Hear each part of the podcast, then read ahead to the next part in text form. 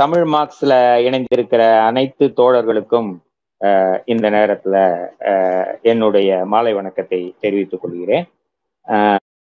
இன்றைக்கு பேசுறதுக்கு முன்னாடி நேற்று மார்க்சிஸ்ட் கம்யூனிஸ்ட் கட்சியினுடைய முதுபெரும் தோழர் என் ராமகிருஷ்ணன் அவர்கள் அவருடைய மரணம் என்பது நம்முடைய கட்சிக்கு ஒரு மிகப்பெரிய இழப்பு, மார்க்சிஸ்ட் இயக்கத்து கம்யூனிஸ்ட் இயக்கத்திற்கே ஒரு இழப்பு என்று நம்மால சொல்ல முடியும். தோழர் என் சங்கரையாவினுடைய இளைய சகோதரர், அவருடைய வயது பார்த்தீங்கன்னா 81 வயதுல அவர் இறந்திருக்காரு. தனிப்பட்ட முறையில அவரோடு சந்தித்து சில முறை நான் அவரிடையும் பேசியிருக்கேன். அவர்கிட்ட தனிப்பட்ட முறையில் பேசும்போது கூட ஏராளமான தகவல்களை நாம் ஒரு அப்படியே மடை திறந்த வெள்ளம் போல கம்யூனிஸ்ட் இயக்கத்தை பற்றிய ஏராளமான தகவல் பெட்டகம் என்று நாம் சொல்லலாம். இன்னும் அவரிடமிருந்து பெற வேண்டிய விஷயங்கள், ஏராளமான விஷயங்கள் இருந்திருக்கிறது. இருந்தாலும் அவருடைய மரணம் என்பது இந்த நேரத்துல நிச்சயமாக நமக்கு ஒரு பெரிய இழப்பு. தோழர் 1942 செப்டம்பர் 3 பிறந்தார்.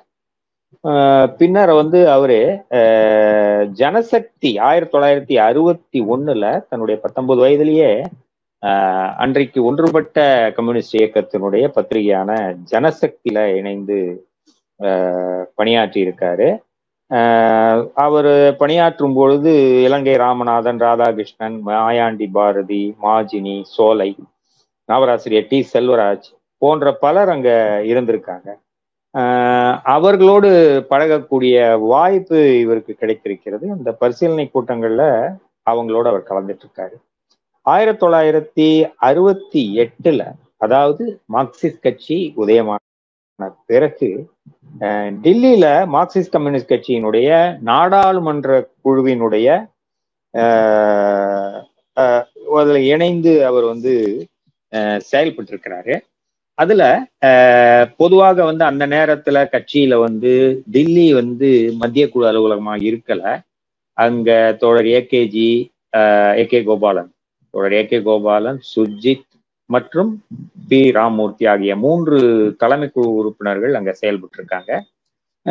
அவர்களுடைய அங்க அலுவலகத்தினுடைய பணிகளை இருந்து பாராளுமன்ற விஷயங்களையும் கவனித்துக் கொண்டு அங்க ஒரு செயலாளர், அங்கு தினப்படி அவர் அந்த பணியில தன்னை ஈடுபடுத்தி கொண்டிருக்கிறார்.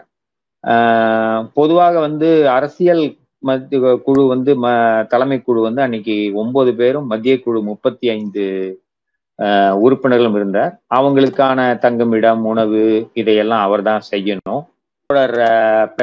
பிரகாஷ் காரத் அந்த நேரத்துல தான் 71ஆம் ஆண்டு ஜேஎன்யூ மாணவர் பட்டத்திற்கான ஆராய்ச்சி மாணவராக சேர்ந்தார். மலபாரில் விவசாய உறவுகள் என்ற தலைப்புல அவர் ஒரு கட்டுரை பதிவு செய்திருந்தார். அவர் அந்த ஆராய்ச்சிக்கான அவருடைய தலைப்பாக பதிவு செய்திருந்தார். இவர் தோழர் VPC கடிதத்தோட தான் நான் முதல் தவறாக சொல்லிவிட்டேன், 68ன்னு. 1971 தான் அவர் அங்க அங்க சேர்ந்திருக்காரு. VPC தான் அவர் கடிதம் கொடுத்து அனுப்பியிருக்காரு. 75ல நமக்கெல்லாம் தெரியும் அவசர நிலை பிரகடனம் ஏற்பட்டது. பிறகு 77ல மக்களவை தேர்தல் நடந்தது. அனைத்து கட்சிகளும் ஒன்று திரண்டது, ஜனதா கட்சி உருவாச்சு. இதெல்லாம் நமக்கு தெரிந்த வரலாறு தான். மாநிலங்கள் அவையில், அதாவது ராஜ்யசபாலையும் கட்சி பணியை மேம்படுத்த வேண்டும் என்று விஜயவாடாவில் கட்சி அமைப்பு முடிவெடுத்தது. அதுக்கு பிறகு தனி பொறுப்பாக அதை அவங்களுக்கு கொடுத்தாங்க. பிறகு அவர் கேட்டுக்கொண்டதின் அடிப்படையில் தமிழ்நாட்டில் போய் நான் பணிபுரிகிறேன் என்று கேட்ட பிறகு அவரை அந்த பொறுப்பிலிருந்து விடுபட்டு 1983 அந்த பொறுப்பிலிருந்து தீக்கதர்ல தொடர்ந்து அவர் பணியாற்றுகிறார். இந்த காலகட்டத்துல அவர் டெல்லியில இருந்த காலகட்டத்துல தான் முழுமையாக ஒரு ஆங்கிலத்தை பயில்கிறார். ஆங்கிலம் அவருக்கு சுத்தமா தெரியாது.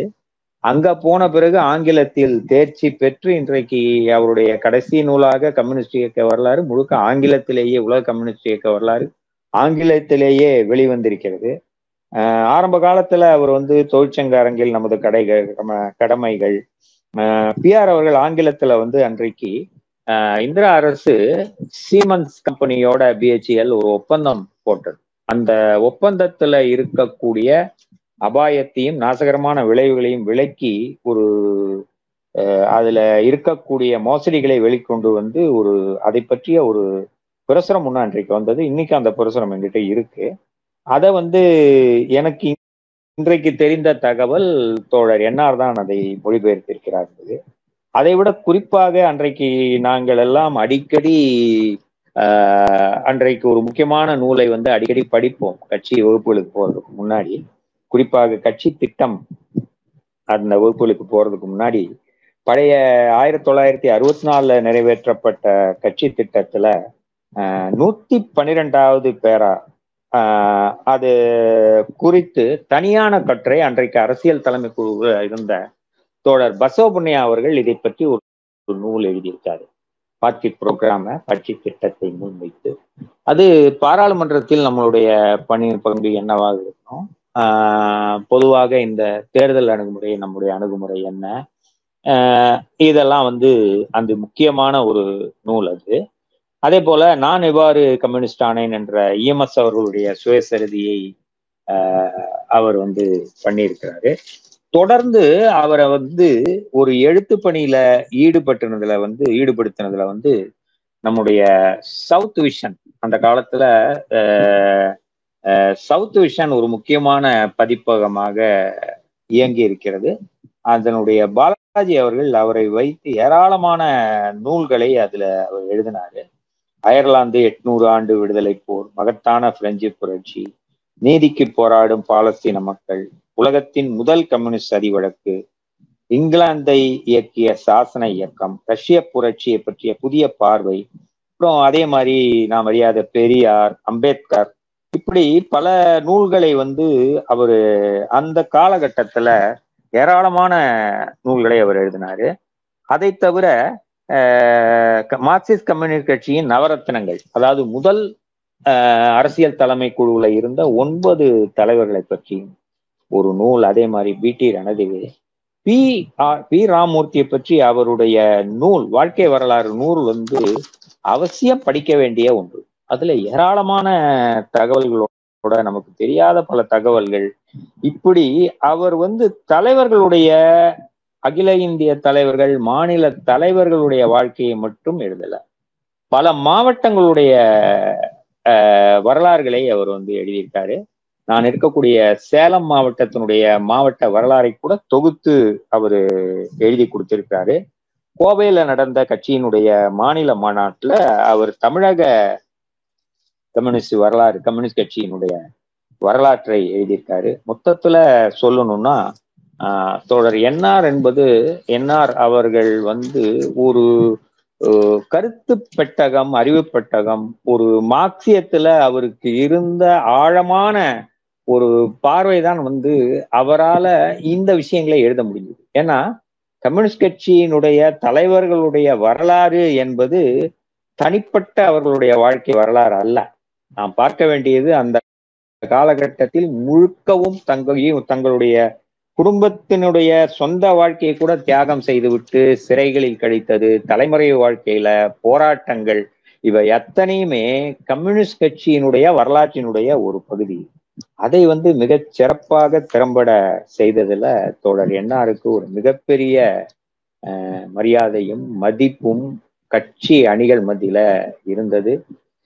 அவருடைய நூல்கள் பலவும் மறுபதிப்பு செய்யப்பட வேண்டி இருக்கிறது. இந்த நேரத்தில் அவருடைய அந்த நூல்கள் மறுபதிப்பு செய்யப்பட வேண்டும், இளைஞர்கள் மத்தியில அவையெல்லாம் வாசிக்கப்பட வேண்டும். இன்னும் அவரை பற்றி சொல்ல ஏராளமான செய்திகள் இருக்கிறது. கடுமையான பல்வேறு அவருடைய குடும்ப வாழ்க்கையில பாத்தீங்கன்னா பல நேரங்கள்ல வறுமை இருந்திருக்கிறது, பல நேரங்கள்ல சிரமப்பட்டிருக்காரு. இதையெல்லாம் தாண்டி ஒரு கம்யூனிஸ்டாக மிக முன்னுதாரணமான முறையில அவருடைய செயல்பாடு அமைந்திருக்கிறது. அவரு பின்னாடி பல பதிப்பகங்கள்ல கூட எழுதினாரு. பாரதி புத்தகாலயத்துல அவருடைய பங்களிப்பு இருக்கிறது. கிழக்கு பதிப்பகத்துக்கு கூட அவர் நூல் எழுதியிருக்காரு. எந்த இடத்திலையும் தன்னுடைய மார்க்சிய நோக்கிலிருந்து வழுவாமல் அந்த கருத்துக்களை மக்களிடத்தில் கொண்டு போக வேண்டும் என்ற முனைப்போடு செயல்பட்ட தோழர் அவருடைய மறைவு என்பது உண்மையிலேயே நமக்கெல்லாம், இயக்கத்தை சேர்ந்த நமக்கெல்லாம் ஒரு பேரழிப்பு, பேரிழப்பு. இந்த நேரத்தில் சிரம் சார்ந்து என்னுடைய செவ்வஞ்சலையும் வீர வணக்கத்தையும் அவருக்கு செலுத்தி கொண்டு தோழர்கள் சார்பில் இந்த நினைவஞ்சலியை உரித்தாக்குகிறேன். தோழர் என்ஆர் அவர்களுடைய புகழ் ஓங்குக. அவருடைய லட்சியத்திற்காக நாம் பாடுபடுவோம் என்று இந்த நேரத்தில் நான் சொல்லிக் கொள்கிறேன். தோழர்களே, இன்றைக்கு ஒரு சுவையான நூல், குறிப்பாக நம்ம கட்சி அணிகளிடம் அதிகம் சென்று சேராத நூல் என்று கூட என்னால சொல்ல முடியும். இந்த நூல் குமரி நில நீட்சி என்கிற இந்த நூலை சுகி ஜெயகரன் அவர்கள் எழுதியிருக்கிறார். இந்த சுகி ஜெயகரன் என்ற இந்த எழுத்தாளர் யார்? முதல்ல சுகிறிஸ்டோபர் ஜெயகரன் என்பது அவருடைய முழு பெயர். நமக்கெல்லாம் ஓரளவு தெரிந்த தியோடர் பாஸ்கரன் அவருடைய இளைய சகோதரர். இவர் புவியியல்ல காரைக்குடி அழகப்பா கல்லூரியில இளங்கலை பட்டமும் சென்னை மாநில கல்லூரியில் முதுகலை பட்டமும் பெற்றுவிட்டு இங்கிலாந்துல லஃப்ரோ பல்கலைக்கழகத்தில் நிலத்தடி ஆய்வு தொடர்பான சான்றிதழ் பட்டமும் பெற்றவர்.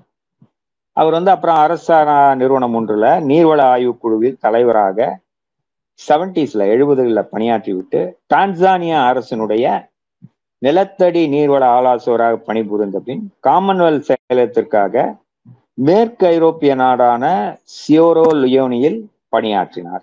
ஜப்பானிய நிறுவனம் ஒன்றுக்காக பல மேற்கு தெற்கு ஆப்பிரிக்க நாடுகளில் பணியாற்றிய பின் ஜெர்மானிய நிறுவனம் ஒன்றுக்காக ஜாம்பியாவில் பணியாற்றிவிட்டு 2011 ஓய்வு பெற்று தற்போது பெங்களூர்ல வசிக்கிறார். வரலாற்றுக்கு முற்பட்ட காலத்திய தொல்லியல், ஆதிமனித குடியேற்றம், தமிழின வரலாறு ஆகிய துறைகளில் மிகுந்த ஆர்வம் கொண்டவர். அவருடைய ஆய்வு கட்டுரைகள் வெளிநாட்டு ஆய்வதர்கள், இந்தியாவினுடைய ஆய்வதர்கள் வெளியாயிருக்கு. இவர் எழுதிய ஒரு முக்கியமான நூல் மூதாதையரை தேடி. இது கிரியா பதிப்பகம் வெளியிட்டது. மனித இனத்தினுடைய பரிணாமத்தை விளக்கக்கூடிய ஒரு அருமையான நூல். அது ஆரம்பத்துல ஒரு 20-25 வருடங்களுக்கு முன்பு வந்திருந்தாலும் இன்று வரைக்கும் அறிவியலை பொறுத்தவரையில புதிய கண்டுபிடிப்புகள் வந்து கொண்டே இருக்கும். அந்த புதிய கண்டுபிடிப்புகளுக்கு ஏற்றவாறு இந்த புத்தகமும் செழுமையாக்கப்பட்டு புதுப்பித்து கொண்டே வந்து கொண்டிருக்கிறது. ஆகவே முதல் பிரதியை வைத்திருப்பவர்கள் நிச்சயமாக கடைசியாக வந்த பிரதியை படித்தால் அந்த முதல் பிரதிக்கும் கடைசி பிரதிக்கும் இருக்கக்கூடிய வித்தியாசத்தை அவர்கள் உணர்வார்கள். ஏராளமான விஷயங்கள் அறிவியல்ல இந்த காலகட்டத்துல வந்ததை அவர் பதிவு செய்திருக்கிறார். உயிர்மை பதிப்பகத்துல தழும்பல் என்ற நூல், மணல் மேல் கட்டிய பாலம் காலச்சுவடில வெளிவந்திருக்கிறது. அப்புறம் கருப்பு கிறிஸ்துவும் வெள்ளை சிங்கங்களும் உயிர்மை வெளியிட்டிருக்கிறது. இரு கிளிகள் இரு வழிகள் என்ற நூலையும் அவர் எழுதியிருக்காரு. இந்த குமரி கண்டம் குறித்த இவருடைய நூலினுடைய முழு தலைப்பு குமரி நில நீட்சி, குமரி கண்டம், லெமூரியா ஓர் ஆய்வு. லெமூரியா பற்றி நான் அதிகம் சொல்ல வேண்டியதில்லைன்னு நினைக்கிறேன். லெமூரியை பற்றி சொல்லணும், லெமூரியா என்ற வார்த்தையை பற்றி அதிகம் சொல்ல வேண்டியதில்லைன்னு நினைக்கிறேன். இது நமக்கெல்லாம் ஒரு பரிச்சயமான ஒரு வார்த்தை தான். அதை பற்றி நான் பின்னாடி வரேன். இந்த புத்தகத்தினுடைய முதல் பதிப்பு டிசம்பர் 2002 வெளிவந்தது. திருத்தப்பட்ட 4வது பதிப்பு டிசம்பர் 2012.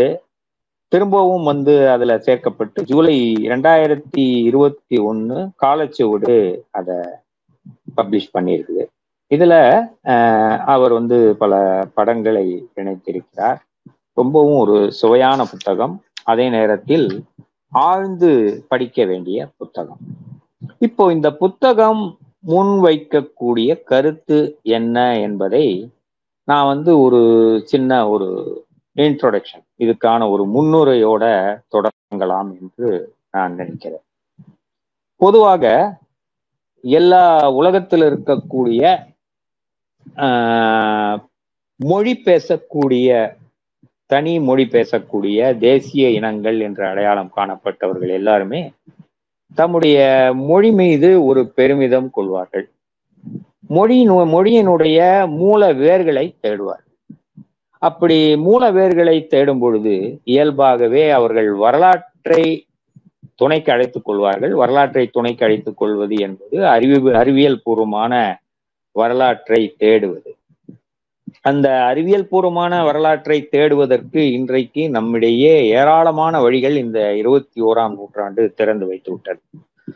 அதுல பாத்தீங்கன்னா புவியியல் ஒரு முக்கியமான பங்கு வகிக்கிறது. புவியியல் மட்டுமல்ல, மொழியியல், மரபணுவியல், தொல்லியல், இன்னும் ஏராளமான விஷயங்கள், அதாவது பண்டை காலத்தில் இருந்த தாவரங்கள், விலங்குகள், இலக்கியம், இலக்கியத்துல சுட்டி காட்டப்படக்கூடிய பல்வேறு சம்பவங்கள், பெயர்கள், இப்படி பல்வேறு வகைகளிலையும் மிகச் சரியானவற்றை தேர்ந்தெடுத்து கட்டமைக்கப்படுவதுதான் வரலாறு. அது எந்த வரலாறாக இருந்தாலும் சரி, எந்த பகுதியினாக இருந்தாலும் சரி. ஆனால் 19ஆவது நூற்றாண்டு என்பது அறிவியல் ஒரு பக்கம் வளர்ந்து கொண்டு இருந்தாலும் ஒரு முழுமையான சித்திரம் நமக்கு கிடைக்காத காலத்தில் தமிழ்நாட்டை பொறுத்தவரையில தமிழர்கள் மத்தியில தங்களுடைய தொன்மத்தை பற்றிய ஒரு பெருமிதம் இருந்தது. அந்த பெருமிதத்திற்கு காரணம் வடநாட்டில் ஆரிய மேலாண்மையை முன்னிறுத்திய போது இங்கே திராவிடத்திற்கும் ஒரு பழமை இருக்கிறது, அது ஆரியத்தை விட முற்பட்டது என்று சொல்வதற்கு இந்த குமரிக்கண்டம் என்கிற கருதுகோளை அவர்கள் பயன்படுத்தி கொண்டார். இந்த நூல் அடிப்படையில் அப்படி ஒரு கண்டம் இருந்ததா, குமரிக்கண்டம் என்ற ஒரு கண்டம் இருந்ததா என்பதை பற்றித்தான் இந்த நூல் தன்னுடைய ஆய்வுப்பொருளாக எடுத்துக்கொண்டிருக்கிறது. இது பாத்தீங்கன்னா தமிழ்ல பொதுவாகவே அறிவியல் சார் நூல்கள் வருவது என்பது மிக மிக குறைவு. அந்த அறிவியல் சார் நூல்களும் எப்படி இருக்குன்னு சொன்னா ஒரு ஆங்கிலத்தில் வெளிவந்திருக்கக்கூடிய ஒரு நூல்ல கண்டுபிடித்த பல விஷயங்களை தழுவியதாக இருக்கும். இப்போ உதாரணத்திற்கு பார்த்தீங்கன்னா அதிலிருந்து மாற்றாக ஒன்றை நான் சொல்ல வேண்டும் என்று சொன்னால், சமீபத்துல டோனி ஜோசப் எழுதிய ஏர்லி இண்டியன்ஸ், அதாவது தமிழ்லையும் வந்துவிட்டது. அது ஆதிகால இந்தியர்கள், துவக்க கால இந்தியர்கள், ஆதிகால இந்தியர்கள் என்ற பெயர்ல அந்த நூல் வெளிவந்திருக்கு. தமிழ்லையும் வெளியிட்டிருக்காங்க மஞ்சள் பதிப்பகம். அதை கிட்டத்தட்ட நாம ஒரு சுயமான ஒரு பணி, பல தரவுகளை வைத்து எழுதப்பட்ட நூல் என்று சொல்லலாம். ஆனால் அதற்கு முன்பே நான் அறிந்த வரையில் தமிழ அப்படி சுயமாக ஒரு அறிவியல் ஆய்வை மேற்கொண்டு வந்திருக்கக்கூடிய மிக முக்கியமான நூலாக இந்த குமரிநில நீட்சியை நாம் எடுத்துக்கொள்ளலாம். இந்த குமரிநில நீட்சி அடிப்படையில் ஒரு அரசியலை முன்வைக்கிறது. இந்த அரசியல் விஷயத்தை அது முன்வைப்பதற்கு வரலாற்றை எடுத்துக்கொள்கிறது, புவியியலை எடுத்துக்கொள்கிறது, வரலாற்றில் பல்வேறு காலங்களில் இருந்த பருவநிலையை கணக்கில் எடுத்துக்கொண்டிருக்கிறது, பல்வேறு இடங்களில் இருக்கக்கூடிய அகழ்வாராய்ச்சிகளை கணக்கில் எடுத்துக்கொள்கிறது, கடலை பற்றி, கடல்ல நிலவக்கூடிய தட்பவெட்ப சூழல்களை பற்றி இப்படி ஏராளமாக எடுத்துக்கொண்டு இது எழுதப்பட்ட நூல் என்பதை இந்த நூலினுடைய ஒரு சாராம்சமாக நாம புரிஞ்சுக்கலாம். இந்த குமரிநில நீட்சியை பொறுத்தவரையில அவர் முதல்ல இலக்கிய குறிப்புகள்ல இதை பற்றி என்ன இருக்கிறது என்பதை அவரு பல்வேறு இடங்கள்ல அவர் சுட்டி காட்டுகிறார். அப்படி சுட்டி காட்டும் போது எந்த இடத்திலேயுமே குமரி கண்டம் என்கிற சொல் வரவில்லை. ஆனால் குமரி என்ற ஒரு வார்த்தை பல இடங்கள்ல வருகிறது, அதனுடைய தொன்மையும் குறிப்பிடப்படுகிறது.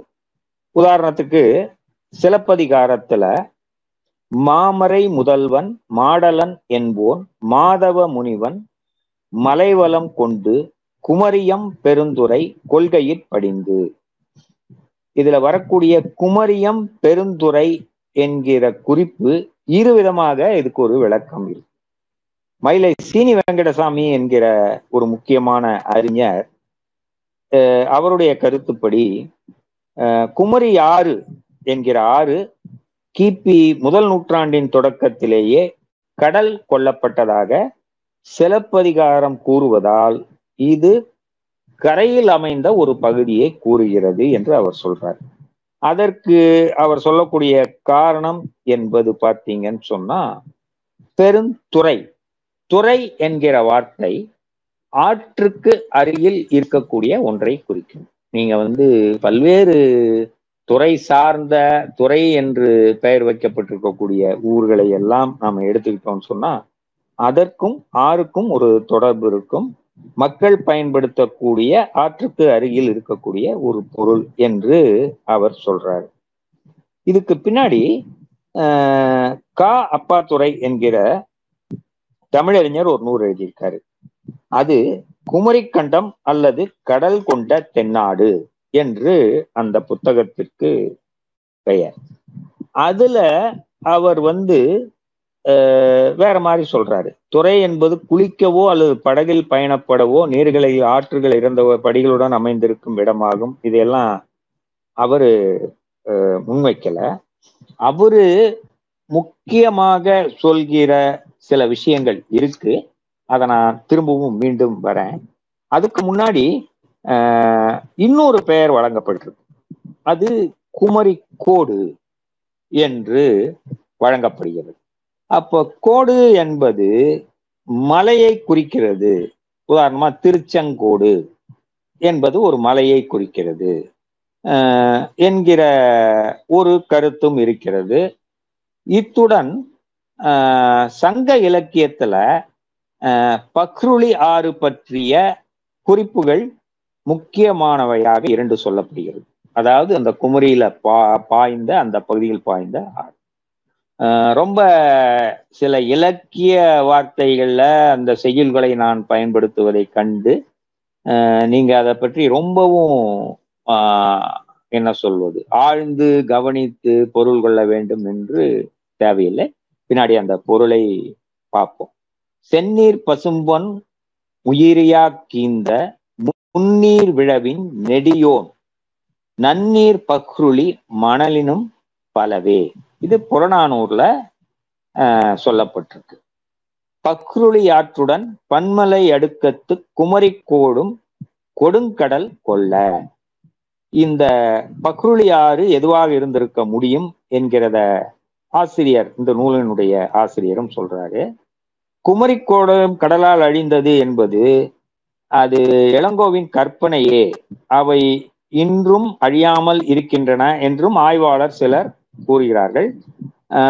இதுக்கு சில எடுத்துக்காட்டுகளை அவர்கள் சொல்லுகிறார்கள். நேரம் கருதி நான் அதுக்குள்ள வரணும்.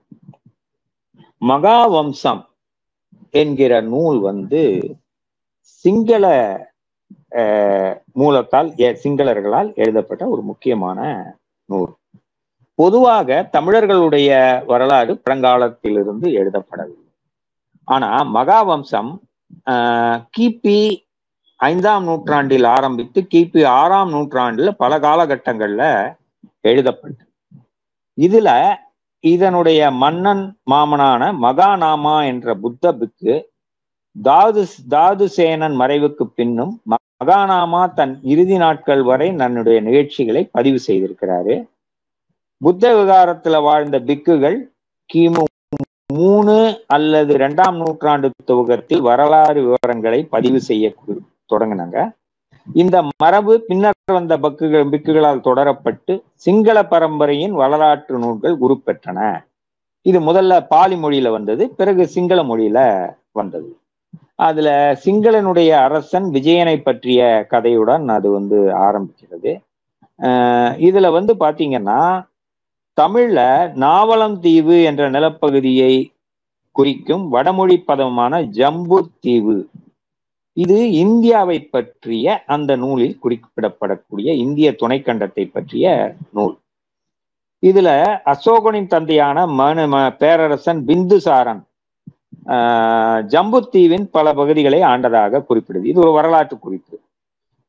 பிந்துசாரன் இந்தியாவில் தமிழகம் தவிர பெரும்பகுதியை கிமு, இந்த கிமு கிபியை பத்தி இந்த புத்தகத்திலிருந்து வெளியில நான் ஒரு தகவல் சொல்றேன். ஆங்கிலத்துல இப்போ அந்த பிசிங்கிறத பயன்படுத்துறது இல்லை, அவங்க பிசிஇன்னு பயன்படுத்தாங்க, பிஃபோர் காமன் இரா. இது 2000 ஆண்டுகளுக்கு முந்தியது. கிபிய சொல்லும் போது இது ஒரு மதம் சார்ந்ததாக இருக்க வேண்டும், செக்யூலரா இருக்க வேண்டும் என்பதனால காமன் இரா சிஇ.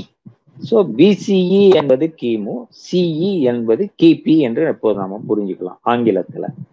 தமிழ்ல இப்போ ஒரு புது முறையை கையாண்டிருக்கிறாங்க.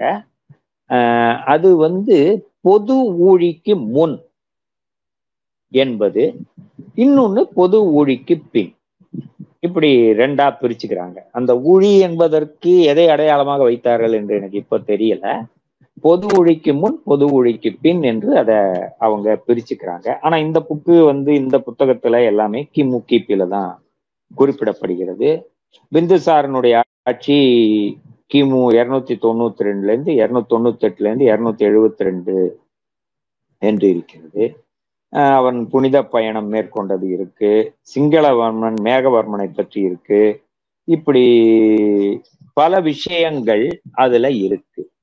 ஆனா அந்த புத்தகத்துல அயல் நாடுகளை பற்றி வரக்கூடிய குறிப்புகள்ல எந்த இடத்திலேயும் இந்த தமிழ்நாட்டை பற்றிய விவரங்கள் போதுமான அளவு இல்லை. குமரி நிலத்தை பற்றிய ஒரு இதுவும் இல்லை. நிச்சயமாக அன்றைக்கு இருந்திருந்தால் அதை பற்றிய ஒரு குறிப்பு இருந்திருக்கும். இது வந்து தாலமி வந்து இதை பற்றிய ஒரு படத்தை, இலங்கையினுடைய ஒரு படத்தை வரைந்திருக்கிறார். தாலமியினுடைய காலம் வந்து சிஇ, காமன் இரா, அதாவது கிபி 140. அவரு தான் முதல்ல மேப்பு வரைந்தவர். அந்த மேப்ல வந்து அவர் என்ன பண்றாரு, அவர் இந்த பகுதியை தமிரிக்கே என்று குறிப்பிடுகிறார். அதாவது கால்டுவெல் இதை பத்தி என்ன சொல்றாருன்னா, இது தமிழகத்தை குறிக்கிறது, தெற்கே உள்ள தாம்பிரப்பனே எனும் தீவாக தாலமியால் இலங்கை காட்டப்பட்டுள்ளது. அதாவது தாமிரவரணி அதனுடைய தலைப்பகுதி இருந்ததுனால அதனுடைய கழிமுகத்துக்கு எதிராக இருந்த தீவை தாப்ரப்பனே என்று அவர் குறிப்பிட்டிருக்காரு என்று சொல்றாங்க. இதுல நாம இதை தாண்டி ஒரு விஷயத்தை பார்க்க வேண்டியிருக்கிறது. அது என்னன்னு சொன்னா, இந்தியாவை பொறுத்த வரையில அது ஸ்ரீலங்கா, லங்கா என்ற வார்த்தை வால்மீகி ராமாயணத்துல வருது. இந்த வால்மீகி ராமாயணத்துல வரக்கூடிய லங்கா என்ற பெயர் பின்னால் வந்த பெயர்.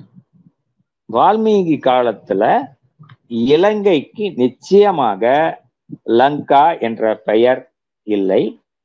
இலங்கையினுடைய வடபகுதியில் வாழ்ந்த அந்த தமிழ் நிலப்பகுதிக்கு ஒரு மணிப்பல்லவம் என்ற பெயர்ல அந்த பகுதி அழைக்கப்பட்டிருக்கிறது. ஆகவே வால்மீகி சொன்ன லங்கா எது என்று பார்த்தால், தண்டகாரண்ய பகுதியில் ஆந்திராவுக்கு மேல போக போக தண்டகாரண்ய காடு இருக்கு, அது சார்ந்த பகுதியில லங்கா என்ற ஒரு இடமும் இருக்கிறது என்று பல குறிப்புகளோடு சில நூல்கள் வந்திருக்கிறது. குறிப்பாக காலம் சென்ற நம்முடைய அரசியல் தலைமை குழு உறுப்பினர் தோழர் ஏ பாலசுப்ரமணியம் அவர்களுடைய பெரியப்பா பரமேஸ்வர ஐயரும் பாலசுப்ரமணியம் அவர்களுடைய ஏபி அவர்களுடைய தந்தையார் அமிர்தலிங்க ஐயரும் ஒரு தனித்தனியாக நூல்களை எழுதியிருக்கிறாரு. இந்த பரமேஸ்வர ஐயரோருடைய புத்தகம் வந்து சிந்தன் புக்ஸ் வெளியிட்டிருக்காங்க. அதுல அடிப்படையாக சொல்லப்படக்கூடிய விஷயம் என்னவென்று சொன்னால், வால்மீகி தன்னுடைய எந்த இடத்திலேயும் அவர் தென்னிந்தியா என்ற பகுதியை குறிப்பிடவில்லை.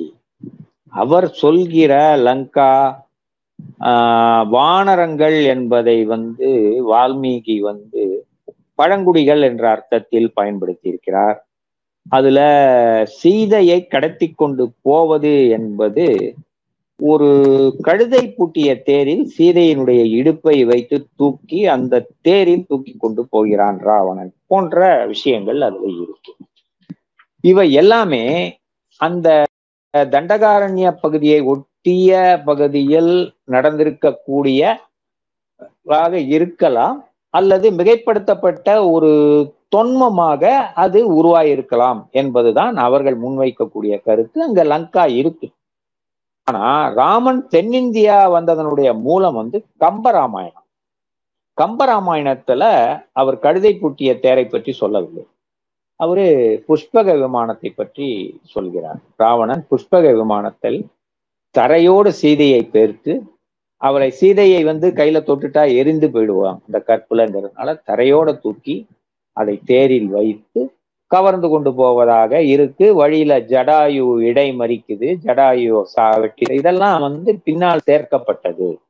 குறிப்பாக ராஜேந்திர சோழன் அன்றைக்கு நாடு பிடிக்கக்கூடிய சூழலில் பல இடங்களுக்கு வந்து படையெடுத்தான். இலங்கை தீவுகள் அது இதெல்லாம் படையெடுத்த போது அந்த விஷயத்தை வெற்றியை கொண்டாடுவது, அதனுடைய நியாயங்களை எடுத்து சொல்வதற்கு கம்பர் இதை குலத்துங்க சோழன் காலத்தில் சேர்த்திருக்கலாம். அதுதான் வந்து கம்பராமாயணத்துல வருது. மற்றபடி நாம் இந்த இடத்தில் சொல்ல வேண்டியது என்னவென்று சொன்னால், இலங்கைய இப்ப அமைந்திருக்கக்கூடிய அந்த பாக் நீரிணையை ஒட்டி அமைந்திருக்கக்கூடிய ஒரு பாலம்.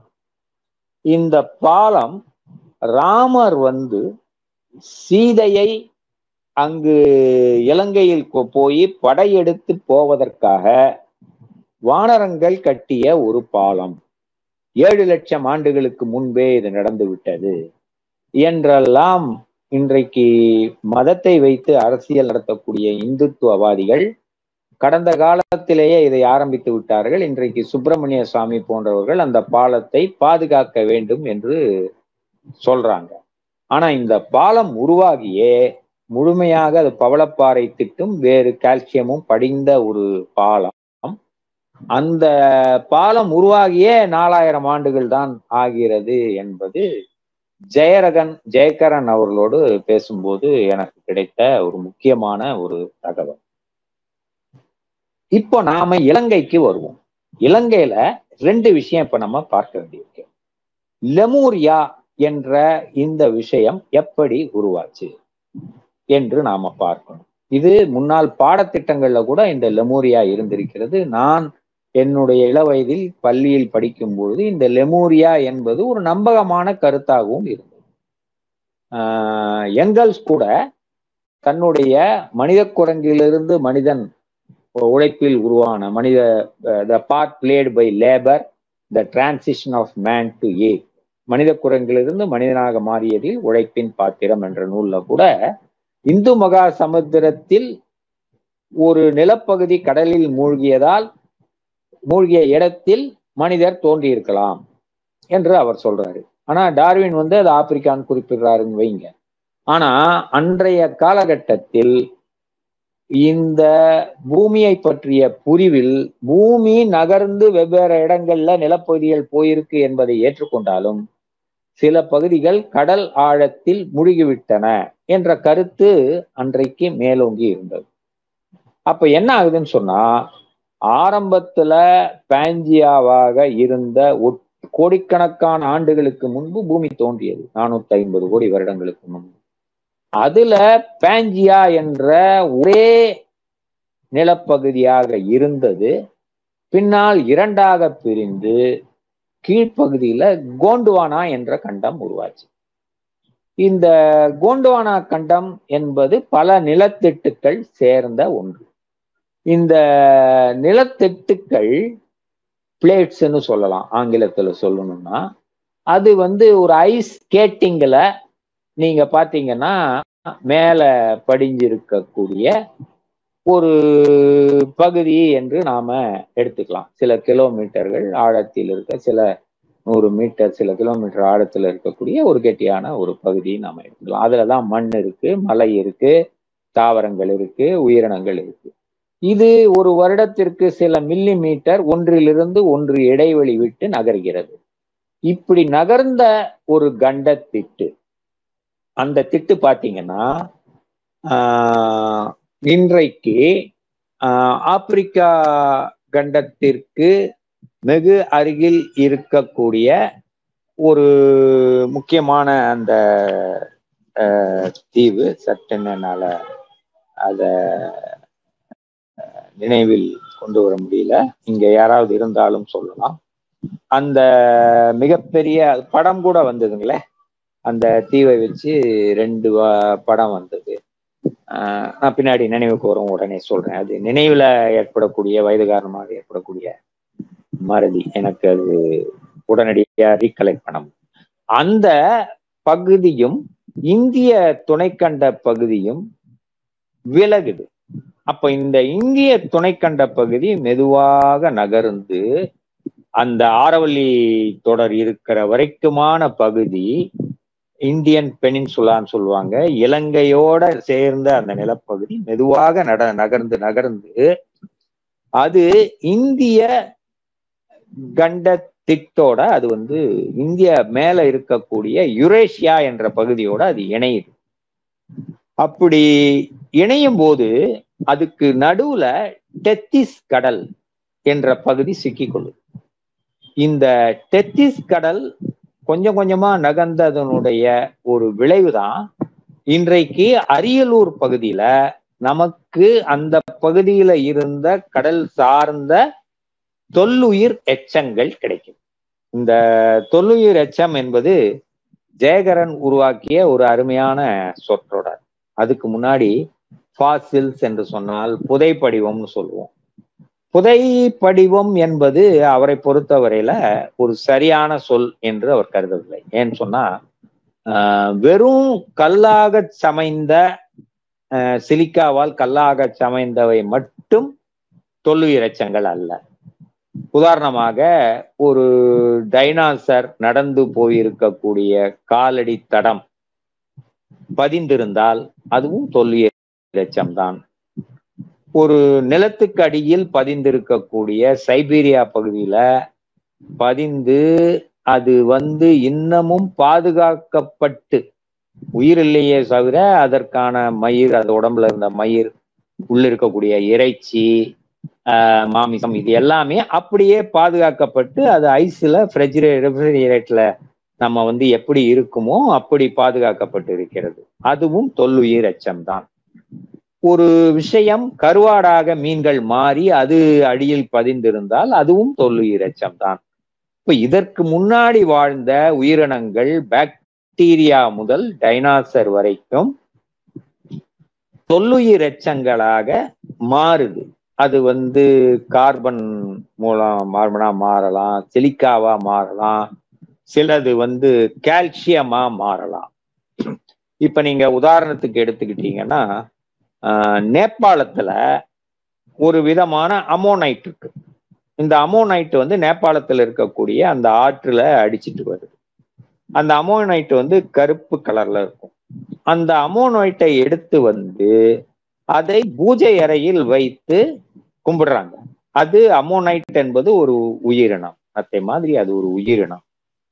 அந்த உயிரினம் கல்லாகி ஃபாசில் மாதிரி ஆயிருக்கு. அதைத்தான் நாம சாலிகிராமம்னு சொல்றோம். சாலிகிராமத்தை பூசித்தால் இது ரொம்ப புண்ணியம்னு சொல்லி அதை வாங்கி வச்சுக்கிறாங்க. ஆனா அது உண்மையிலேயே இறந்து போன ஒரு உயிரினத்தினுடைய தொல்லுயிர் எச்சம். சோ இந்த தொல்லுயிர் எச்சங்கள் எல்லாம் நமக்கு வரலாற்றுல பல செய்திகளை சொல்லுது. இந்தியாவுல டைனாசர்கள் இருந்ததற்கான ஆதாரம் இருக்கு. ஆனா இந்த டைனாசர்கள் உலகத்தில் சுமார் 6 கோடி ஆண்டுகளுக்கு முன்பே மறைந்து விட்டது, உலகத்துல இல்ல. மனிதர்களும் டைனாசர்களும் சமகாலத்தில் வாழவில்லை. அப்ப கா அப்பாத்துறையார் எழுதின ஒரு நூல்ல அவர் என்ன சொல்றாரு, அப்பொழுது அந்த லெமூரியா மனிதர்கள் அங்க வாழ்ந்தாங்க, அவங்க இப்ப இருக்கிறத விட பல பனைமரம் மாதிரி மிக உயரமாக இருந்தார்கள், முட்டை போட்டு குஞ்சு பொரித்தார்கள். அவர்கள் அங்கு இருக்கும்போது பக்கத்துல கொஞ்சம் தூரத்துல டைனாசர்களுடைய சத்தம் கேட்கும், அவை மரங்களை முறிப்பதை கேட்டு இவர்களெல்லாம் அச்சம் உருவார்கள் என்றெல்லாம் அவர் கதை எழுதிக்கிட்டே போறார். இந்த லெமூரியாவை பற்றி, இந்த பழம் குமரி கண்டத்தை பற்றி தேவநேய பாவாணரும், அவர் ஒரு தமிழறிஞர், மொழியை பற்றி ஏராளமான ஆய்வுகள் செய்திருக்கிறார், இன்றைக்கும் கொண்டாடப்படக்கூடிய ஒரு முக்கியமான தமிழறிஞர், அவரும் இந்த குமரி கண்டத்தை வலியுறுத்துகிறார்.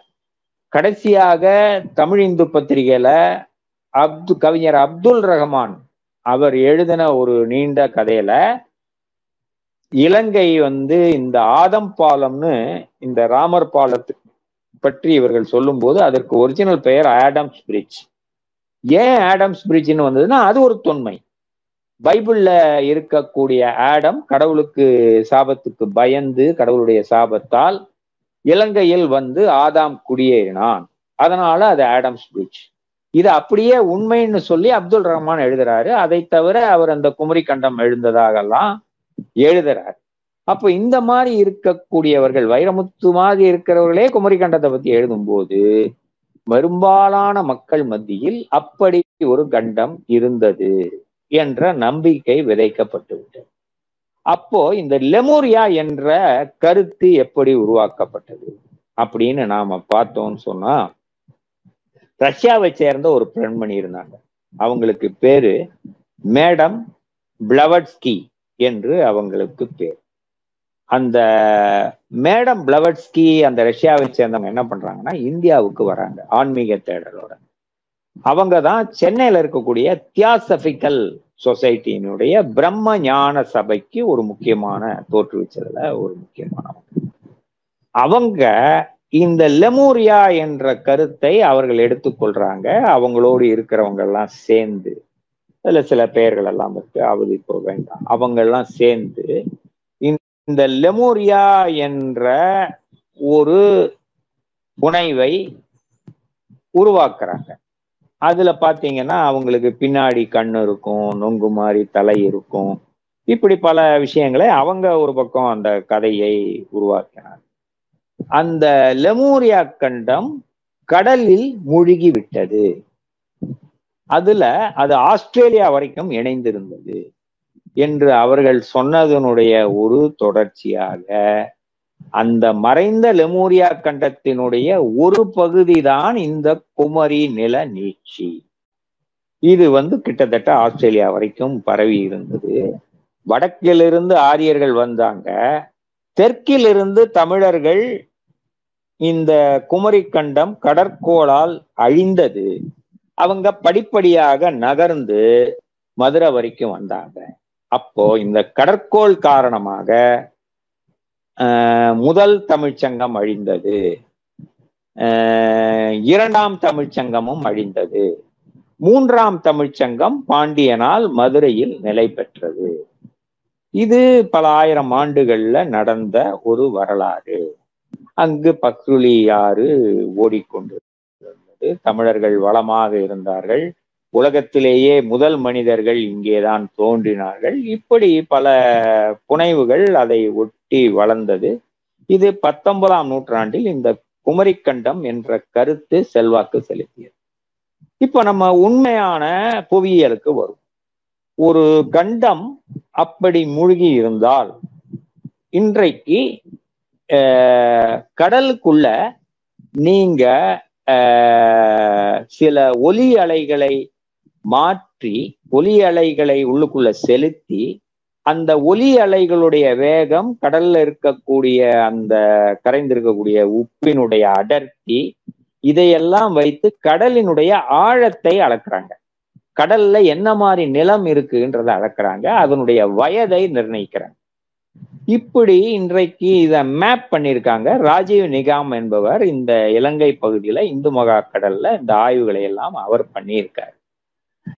இந்த ஆய்வுகளை அவர் பண்ணி என்ன சொல்றாருன்னு சொன்னா, அப்படி ஒரு கண்டம் என்பது இதுல முழுகல, அப்படி ஒரு கண்டம் என்பது இருந்ததற்கான சான்றும் கிடையாது, அப்படி ஒரு கண்டங்கள் அப்படி முழுக முடியாது, எந்த ஒரு கண்டமும் முழுக முடியாது என்பதுதான் அவர் சொல்லக்கூடிய விஷயம். அப்போ நாம கடற்கோள் அப்படிங்கிறது இலக்கியத்துல பயன்படுது. அப்போ இந்த கடற்கோள் என்பதை என்னவென்று நாம் புரிந்து கொள்வது அப்படின்னு பார்த்தா, கடல்ல இருக்கக்கூடிய அடியில பல எரிமலைகள், இந்த எரிமலைகளுடைய சீற்றம் தான் கடல் பொங்குவது. நம்ம பார்க்கிற அந்த கடற்கோள் என்பதற்கு ஆங்கிலத்துல சுனாமி என்று நாம் புரிந்து கொள்ளலாம். அப்போ சுனாமி மிகப்பெரிய அளவுல அது வரும்போது அது என்ன பண்ணுன்னு சொன்னா, கடற்கரை ஓரத்தில் இருக்கக்கூடிய கட்டிடங்கள், நகரங்கள் இதெல்லாம் அடிச்சுட்டு போயிடும். அங்க மிகப்பெரிய சேதம். சில சமயம் என்ன ஆகுனா, இந்த கடற்கரையில ஒட்டி இருக்கக்கூடிய அந்த நிலப்பகுதியினுடைய பிளேட்ஸ்ன்னு சொல்லுவாங்க, டெக்டானிக் பிளேட்ஸ்ன்னு சொல்லுவாங்க, அது என்ன ஆகும்னா இரண்டு இணைந்து இருக்கும் போது ஒன்று தாழ்ந்துரும். அந்த தாழ்ந்த பகுதியிலிருந்து தான் எரிமலை குழம்பு வெளியில வரும். அது தாழும்போது கடற்கரை ஓரமாக இருக்கக்கூடிய சில நகரங்கள் அப்படி கடலுக்குள் மூழ்கி இருக்கலாம். இப்போ காவிரி பூம்பட்டினம் அழிந்து போனது இருந்ததுன்னு சொல்வதெல்லாம் அதை ஒட்டி நடந்திருக்கலாம், அது உள்ள போயிருக்கலாம். துவாரகை என்று இவர்களாக ஒரு பகுதி அழிந்தது என்று சொல்றாங்க. அந்த துவாரகையை பற்றி கூட நாம என்ன பார்க்கலாம் சொன்னா, அது ஒரு நகரமாக இருந்தது, அழிந்திருக்கலாம். ஆனா இன்றைக்கும் இந்துத்துவவாதிகள் அதையும் தங்களுடைய அரசியலுக்கு பயன்படுத்துறாங்க. எப்படி பயன்படுத்துறாங்கன்னு சொன்னா, இங்கு நமக்கு தெரிந்த வரையில் சிந்து சமவெளி அல்லது ஹரப்பன் நாகரிகம் தான் இந்தியாவில் தோன்றிய மிகப்பெரிய ஒரு நாகரிகம், உலகத்திலேயே மிகப்பெரிய அளவிலான நிலப்பகுதியை கொண்ட நாகரிகமாக அது சொல்லப்படுகிறது. இந்த நாகரிகம் அழிந்து போன பிறகுதான் ஆரியர்கள் என்று நாம் பொதுவாக அழைக்கலாம். ஆரியர்கள்னு தனி இனமெல்லாம் கிடையாது, இந்தோ ஐரோப்பிய மொழியை பேசிய ஒரு மொழி கூட்டம் இந்தியாவுக்குள்ள வந்திருக்காங்க. அவங்க படிப்படியாகவும் வந்திருக்கிறாங்க. இந்த ஆரிய கூட்டம் தான் முதன் முதலாக குதிரைகளில் இங்க வராங்க. அவங்க மேய்ச்சல் நிலங்கள்ல குதிரையை மேய்த்து, கால்நடைகளை மேய்த்து உள்ள வரக்கூடியவங்க. இவங்க வரக்கூடிய காலத்திற்கு முன்பே இங்கு ஒரு நகர நாகரீகம் இருந்தது. இந்த ஆரிய மொழி பேசக்கூடியவர்கள் அவங்க இங்க பல குடியிருப்புகளை உருவாக்கினார்கள். அதைத்தான் கிராமம்னு சொல்றோம். இந்த குடியிருப்புகள் பலநாடி நகர்ந்து கங்கை சமவெளிக்கு போச்சு. கங்கை சமவெளியில அவர்கள் நிலை பெற்றார்கள். அவர்கள் வரும்போதே ரிக்வேதம் என்ற வேதத்தை வாய் வழியாக பாடிக்கொண்டு வந்தார்கள். ரிக்வேதம் எளிய மொழியில் அமைந்த புரோட்டோ சான்ஸ்கிரிட் என்று சொல்லக்கூடிய சமஸ்கிருத மொழியினுடைய ஒரு எளிமையான வடிவம். அவர்கள் இயற்கையை பாடினார்கள், இயற்கை சார்ந்த சில கடவுள்களை பாடினார்கள், நெருப்பை வைத்து பலி கொடுத்தார்கள். இங்க வந்த பிறகு அவர்களிடையே இந்த வர்ண அமைப்பு தோன்றியது. வர்ண அமைப்பு தோன்றி சில ஆயிரம் ஆண்டுகள் கழித்து சாதி தோன்றியது. சாதி தோன்றியதை பற்றி பல கருத்துக்கள் இருக்கிறது. தென்னிந்தியாவில் சாதிகள் இல்லை என்று சொல்வார்கள். ஆனால் பல இலக்கிய குறிப்புகளில் அந்த மக்களிடையே வெவ்வேறு விதமான பழக்கங்களும் கலாச்சாரங்களும் சாதி அமைப்பை ஒத்திருந்தன.